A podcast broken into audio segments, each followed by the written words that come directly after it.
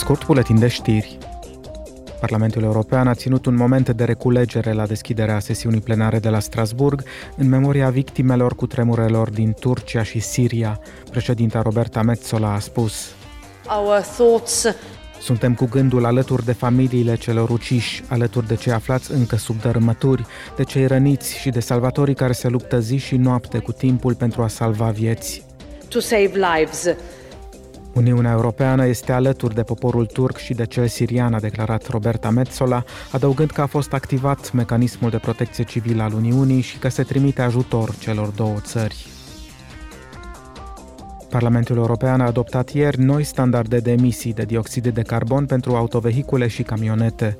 Vicepreședintele executiv al Comisiei Europene, Franz Timmermans, a evaluat la sesiunea plenară acordul încheiat cu țările membre.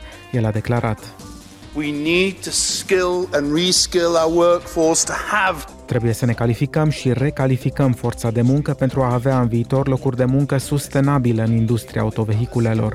Nu avem nevoie de mai puțini oameni, ci de oameni cu alte abilități. Revoluția industrială are loc chiar acum, indiferent dacă ne place sau nu. Putem alege să fim în fruntea ei, putem alege să o facem într-un mod compatibil social cu valorile noastre sau putem lăsa alte țări din lume să o conducă fără a mai putea apoi să facem altceva decât să le urmăm. and then all we can do is follow. Noua lege stabilește calea către zero emisii de dioxid de carbon în 2035, o măsură esențială pentru a atinge obiectivul Uniunii Europene de a ajunge la neutralitate climatică în 2050. Se împlinesc șase ani de la semnarea Convenției de la Istanbul privind prevenirea și combaterea violenței împotriva femeilor.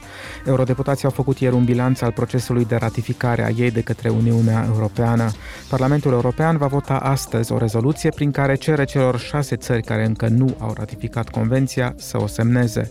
Cele șase țări sunt Bulgaria, Cehia, Ungaria, Letonia, Lituania și Slovacia.